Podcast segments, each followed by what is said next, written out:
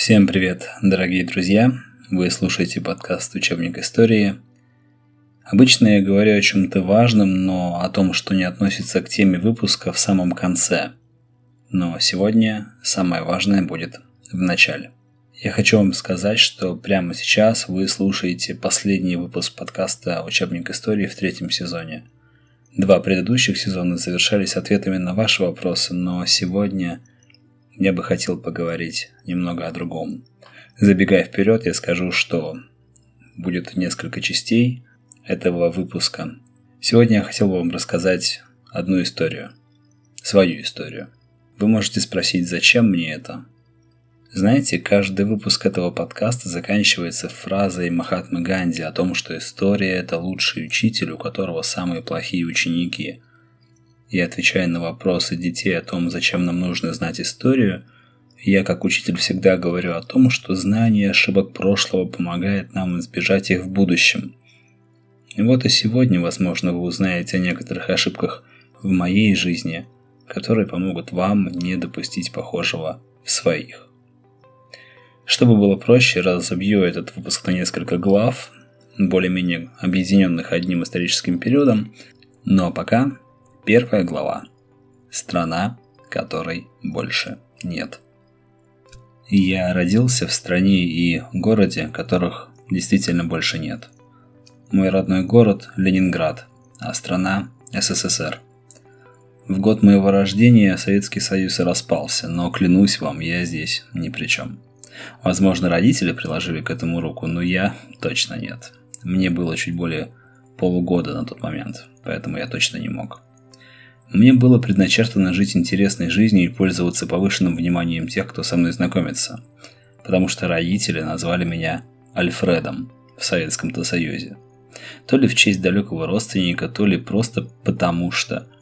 А в купе с моей прибалтийской фамилией Гринмерис и вполне русским отчеством, история с фамилией, имя и отчеством получилась и вовсе экзотической, согласитесь. Мне сейчас 32, а до сих пор находятся люди, которые считают, что Альфред Гринмерис – это псевдоним. Но неужели я бы мог выдумать такое, если бы вправду старался придумать себе вымышленное имя? Вряд ли. Реально, очень вряд ли. Так вот о чем это я. Родители мои не одногодки. Папа старше мамы на 20 лет а мама старше меня тоже почти на 20. Долгая история любви у родителей не сложилась, отец редко был дома, еще реже он проводил время со мной. Он был предпринимателем, в общем, он до сих пор предприниматель, и все время крутился. Время было странное и страшное, 90-е годы, ну, сами понимаете.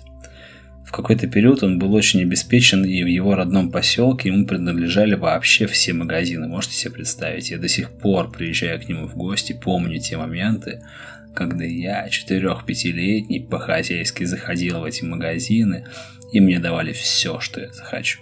Просто по-царски, согласитесь. Отца в моем детстве было очень мало. Настолько мало, что в памяти не всплывает ни одного длинного периода, когда мы вместе. Только обрывки. Вот он купил машину «Москвич», вот они поругались с мамой, а потом он пришел и принес мне машинку, пряча ее за спиной. Вот мы с ним застряли на его шестерке в грязи на озере. Он тогда посадил меня за руль, мне было лет семь-восемь, наверное. Посадил меня за руль и сказал держать его прямо. А сам пошел толкать машину сзади. И, конечно, вытолкал. Ну, это же папа, он сильный, он вытолкал. И, конечно, еле успел перехватить руль и повернуть его в сторону от озера, потому что он же сказал, держать руль прямо. Ну, я и держал. На его коленях я учился водить, ну, конечно, как и все мальчишки того времени. Старые «Жигули», папины колени и никакого гидроусилителя руля. Папа учил меня быть сильным. Папа учил не разговаривать, а брать камень, когда обижают, и кидать в обидчика. К счастью, мама учила меня другому. Мама – это про любовь, про искреннюю, всепрощающую и безусловную любовь. Когда мама и папа уже не жили вместе, иногда приходилось туго в плане денег, и однажды я придумал стащить из магазина пару вкусняшек. Конечно, меня поймали. Конечно, позвонили маме на работу. Но приехала бабушка и увезла меня к себе. Я вообще не представляю, что в тот вечер здесь чувствовала моя мама. Просто не представляю. Наверное, настала пора спросить. Я обязательно это сделаю после того, как запишу этот выпуск. Как раз скоро представится возможность. Потом мы поехали в деревню к папе, который так и не выпорол меня за этот проступок, хотя ругался и обещал выпороть. А вообще мой папа романтик. В молодости они с другом решили поехать на мотоциклах в Одессу. Да, из Ленинграда в Одессу. И поехали. Сели на мотоциклы Ява и поехали. А лет через 35 примерно его сын, то есть я, с другом вышел на трассу и поехал автостопом по России. Гены все-таки не блоха, пальцем вы их не раздавите. А еще мой отец не любит большие компании. И в этом я на него очень похож. Хотя с первого взгляда обо мне этого точно не скажешь. Он и сейчас живет один в маленьком доме. Ну а я теперь уже стараюсь его почаще навещать. И, конечно, все чаще стараюсь это делать с внучкой, с его внучкой. Да, кстати, я в детстве еще профессионально занимался футболом. Выигрывал медали, турниры, про меня даже писали в газетах. Потом эта газета куда-то пропала. Да, я играл в одной команде с э, Павлом Камоловым и Антоном Сосниным. Если не знаете, кто эти ребята, то Яндекс вам подскажет. Антон Соснин даже сейчас довольно популярный футболист. Но это уже история. История про мальчика, который благодарен маме за то, что она подала пример, какой нужно быть матерью, и который благодарен отцу за то, что он подал пример того, каким я не должен быть отцом, когда им стану. В страну детства уже не вернуться. Это страна, которой больше нет. Глава вторая. Юность. Я бы хотел начать эту главу немного раньше, с 1998 года. В том году я пошел в школу в первый класс, и как позже выяснилось, мне суждено было в эту школу вернуться уже в роли учителя и работать со своей первой учительницей. Жизнь все-таки удивительная штука, и как сказали комментаторы финала чемпионата мира в 2008 году, по хоккею жизнь лучший драматург. В Голливуде до этого додуматься не смогли. В том же году, кстати, в 98-м я получил свой первый урок судьбы. Свой первый, так сказать, щелчок по носу. На уроке английского, да, и английский и немецкий в нашей школе с первого класса. Так вот, на уроке английского на вопрос, кто знает, как по-английски будет яблоко, я вытянул руку и сказал «апле». Ну, я вообще-то ходил в подготовительную группу по английскому языку, так что я вообще-то разбирался и знал алфавит. Так вот, я сказал «апле», и весь класс засмеялся. И тут я узнал, что не всегда я все знаю лучше всех. Это был очень хороший урок английского языка. Помню его до сих пор.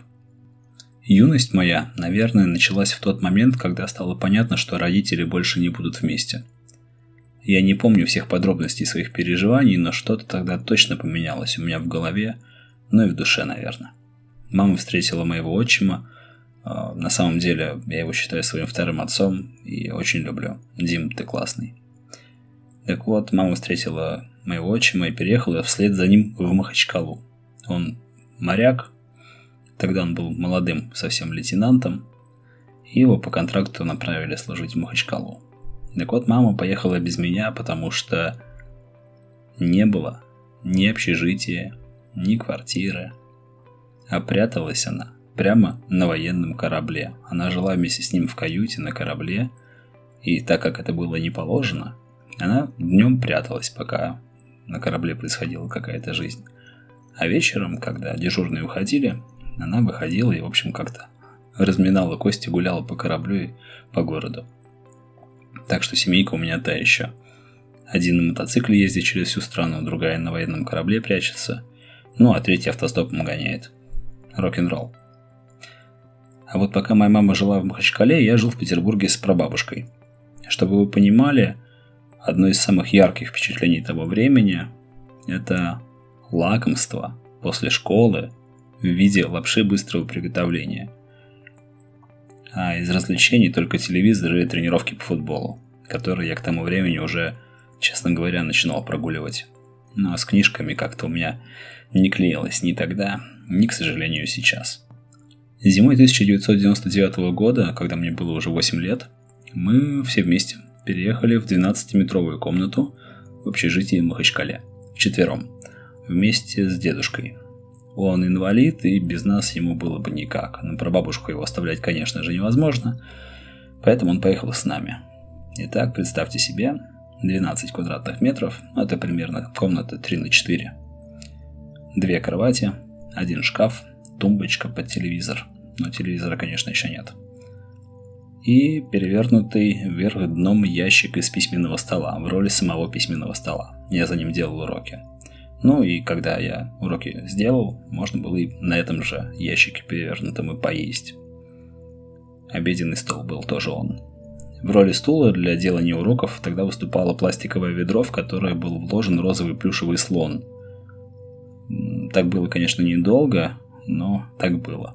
Слон этот до сих пор где-то с нами существует рядом, он у родителей дома.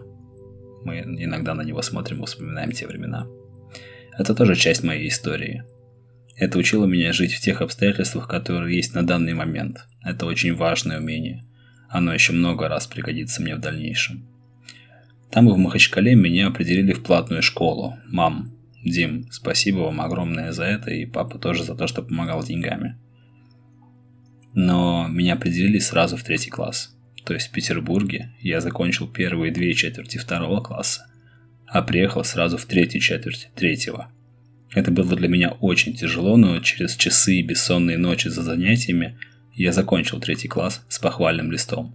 Больше, кстати, за школьную жизнь таких успехов у меня вообще не было. Kстати, тогда не было четвертых классов, и получилось, что в сентябре 99-го я пошел во второй класс, а в сентябре следующего 2000-го уже в пятый. Из-за этого я закончил 11 класс, как только мне исполнилось 16. У меня в конце апреля день рождения, и в мае, когда мне исполнилось 16, я уже закончил 11. Я всегда был самым младшим в компаниях, и это, кстати, тоже многому меня научило.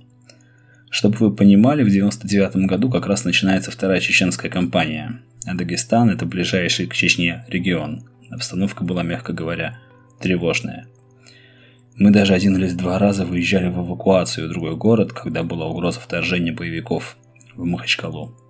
Учиться я старался. Тем более, что природная живость ума мне помогала. Сложности возникли только с математикой в шестом классе, но там смешной момент. Я тогда долго болел и пришел, когда все уже проходили и даже прошли тему модули. В тот же момент у меня начало понемногу садиться зрение, и я все не мог понять со своей четвертой или пятой парты, почему же мои одноклассники – выходят к доске и пишут скобочки такими прямыми. А спросить я, конечно, стеснялся, помню свое первоклассное апле и жизненный урок на английском языке в первом классе. И получил много двоек тогда по математике, просто потому что не понимал, что это модули, а уже не скобочки. Вот вам совет, уважаемые школьники, никогда не стесняйтесь спрашивать, потому что самый Глупый вопрос – это вопрос, который не прозвучал. Если вы чего-то не понимаете, поднимайте руку и спрашивайте. В 2001 году мы переехали в служебную квартиру в другом районе Махачкалы, и стало немножко полегче с одной стороны и намного сложнее с другой. Потому что за пределами той 12-метровой комнаты в общежитии было так много моих друзей, так много футбола, танцев, общения, костров и прочих детских штуковин. Однажды дежуривший там солдат вот сейчас вспомнил. Мне показал сушеного скорпиона в спичечном коробке, и это было большим событием на целый вечер для всей нашей компании. Мы его рассматривали, пугали им девчонок, ну и всякое такое. Там, конечно, я впервые влюбился. Вик, привет, если слушаешь, я очень рад, что у тебя все хорошо. Желаю здоровья твоему сыну и маме сестрой огромный привет передавай при возможности. С переездом, конечно, все это прекратилось. Я боялся выходить в незнакомый двор, и все свободные вечера и вообще все свободное время проводил дома. Благо, его у меня было не очень много, потому что школа все еще была платная, и я там находился до 6 вечера. Там были уроки национальных танцев, уроки карате, нас кормили два раза в день, или даже три. Ну, в общем, хорошая школа была. В общежитие я иногда приезжал, но все реже, и с каждым разом, конечно же, становилось все меньше тем для разговоров. Туда переезжали новые ребята, а я там потихонечку становился лишним. Кстати, посмотрите фильм «Комната». Он не совсем про то, о чем я сейчас рассказываю, но, в общем, в какой-то мере описывает мое эмоциональное состояние тогда. Хороший фильм. Ну, правда, с возрастными ограничениями. В 2002 году мы переехали в Каспийск, в общежитие на территории воинской части. Школа сменилась на общеобразовательную и, мало того, что общеобразовательную, на переполненную. Училась эта школа в две смены, поэтому у первой смены были нулевые уроки, которые начинались в 7 часов 20 минут. Чтобы на них успеть, вставать нужно было в 5 утра, и еще нужно было надеяться, что маршрутка все-таки приедет. В этой школе я научился терпеть издевательства, плевки в лицо, и теперь знаю, как выглядит предательство и куда нужно прятать деньги, чтобы не нашли одноклассники. Ну и, конечно, этот период моей жизни научил меня стойкости, потому что зимой вставать в 5 утра, когда еще спят все родители, и несмотря на то, что это Дагестан, зимой в Дагестане очень сильно бывает холодно и дуют резкие порывистые ветры, стоять, ждать маршрутку на конечной остановке в одиночестве для того, чтобы просто поехать в школу, это такой урок мотивации и стойкости. Кстати, интересный факт. Знаменитый экраноплан «Орленок», около которого фотографируются нынче разные travel-блогеры и записывают интервью популярные ютуберы, тогда стоял как раз в части, где мы жили. И мимо него я проходил раз 300, не меньше, может быть даже и больше, и весь его облазил. Взлеты и посадки самолетов, вертолетов, корабли на воздушной подушке, запуски ракет с вертолета прямо у меня над головой. Все это было в моей юности. И все это было вот ровно в той части в Каспийске, где мы жили. И поездки в горы за грибами, кстати. Да, мы ездили в горы за грибами и диким виноградом в автобусе в сопровождении автоматчиков и снайперов. Как наши родители тогда улыбались и шутили, зная, что в этих горах орудуют боевики, я ума не приложу.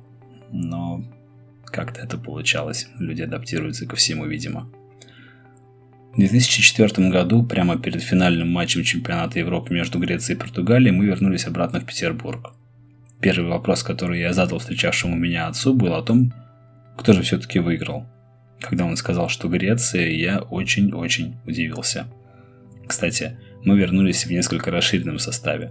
За время нашего проживания в Дагестане у меня родились братья, целых две штуки – Сейчас это уже здоровые парни, больше сильнее меня, но тогда все было немножко иначе. Кстати, в Каспийске же я поступил в музыкальную школу на класс кларнета, которую в итоге не совсем закончил. Даже в Петербурге я отучился еще пару лет, но в итоге не закончил музыкальную школу, но тем не менее общие музыкальные навыки приобрел, и музыка сыграла и играет до сих пор огромную роль в моей жизни. Так вот, по возвращению в Петербург в 2004 году меня определили в химико-биологическую школу, потому что в обычную мама не хотела меня отдавать. За это, мам, тебе снова огромное спасибо. В этой школе я нашел своих друзей и потихоньку потерял интерес к музыкальной школе. Плохая компания, Купчина, середина нулевых, ну вы сами понимаете. К сожалению, некоторых из той компании, наверное, уже нет в живых. Мне хватило ума избежать их пути. 2007 год выпускной. Я спел на нем свою первую песню под гитару. Папа купил джип, который можно было завести без ключа. Пап, прости. Первая музыкальная группа, поступление в университет, первые отношения и многое-многое другое. Я хотел в одном эпизоде этого подкаста уместить всю мою жизнь, но сейчас понимаю, что это невозможно. И на 2007 на знаковом годе для многих людей моего поколения я делаю паузу и вернусь к вам в другом эпизоде, в другой главе, потому что событий происходило очень-очень много. На этом первая часть моей истории завершается. В следующем выпуске я, конечно, вам расскажу о том, что было дальше. Если у вас есть вопросы, уточняющие по содержанию этого выпуска, вы можете их задать по ссылке в описании этого выпуска. Ну, а дальше я вам расскажу о том, что со мной происходило в период с 16-17 лет. Ну, а там как пойдет. Может быть и до 30, а может быть и до 20. Событий было много, посмотрим, какие из них мне покажутся наиболее актуальными. Сейчас я даже не готов прогнозировать. Если вы хотите вспомнить и узнать еще раз, для чего я это делаю, я это делаю для того, чтобы дать вам понять, что жизнь обычного человека, может быть, человека, который находится рядом с вами, это жизнь, в которой есть история. У каждого человека есть своя история. И у каждого человека можно научиться чему-то хорошему, может быть, чему-то плохому, может быть, на его примере можно понять, как делать не нужно. Я вас хочу призвать к тому, чтобы вы рассказывали свои истории, потому что это интересно, это поучительно и это полезно. На все вопросы я отвечу по форме, по ссылке в комментариях, в описании выпуска. Ну и, конечно, как говорил Махатма Ганди, история – лучший учитель, у которого самые плохие ученики. Пока.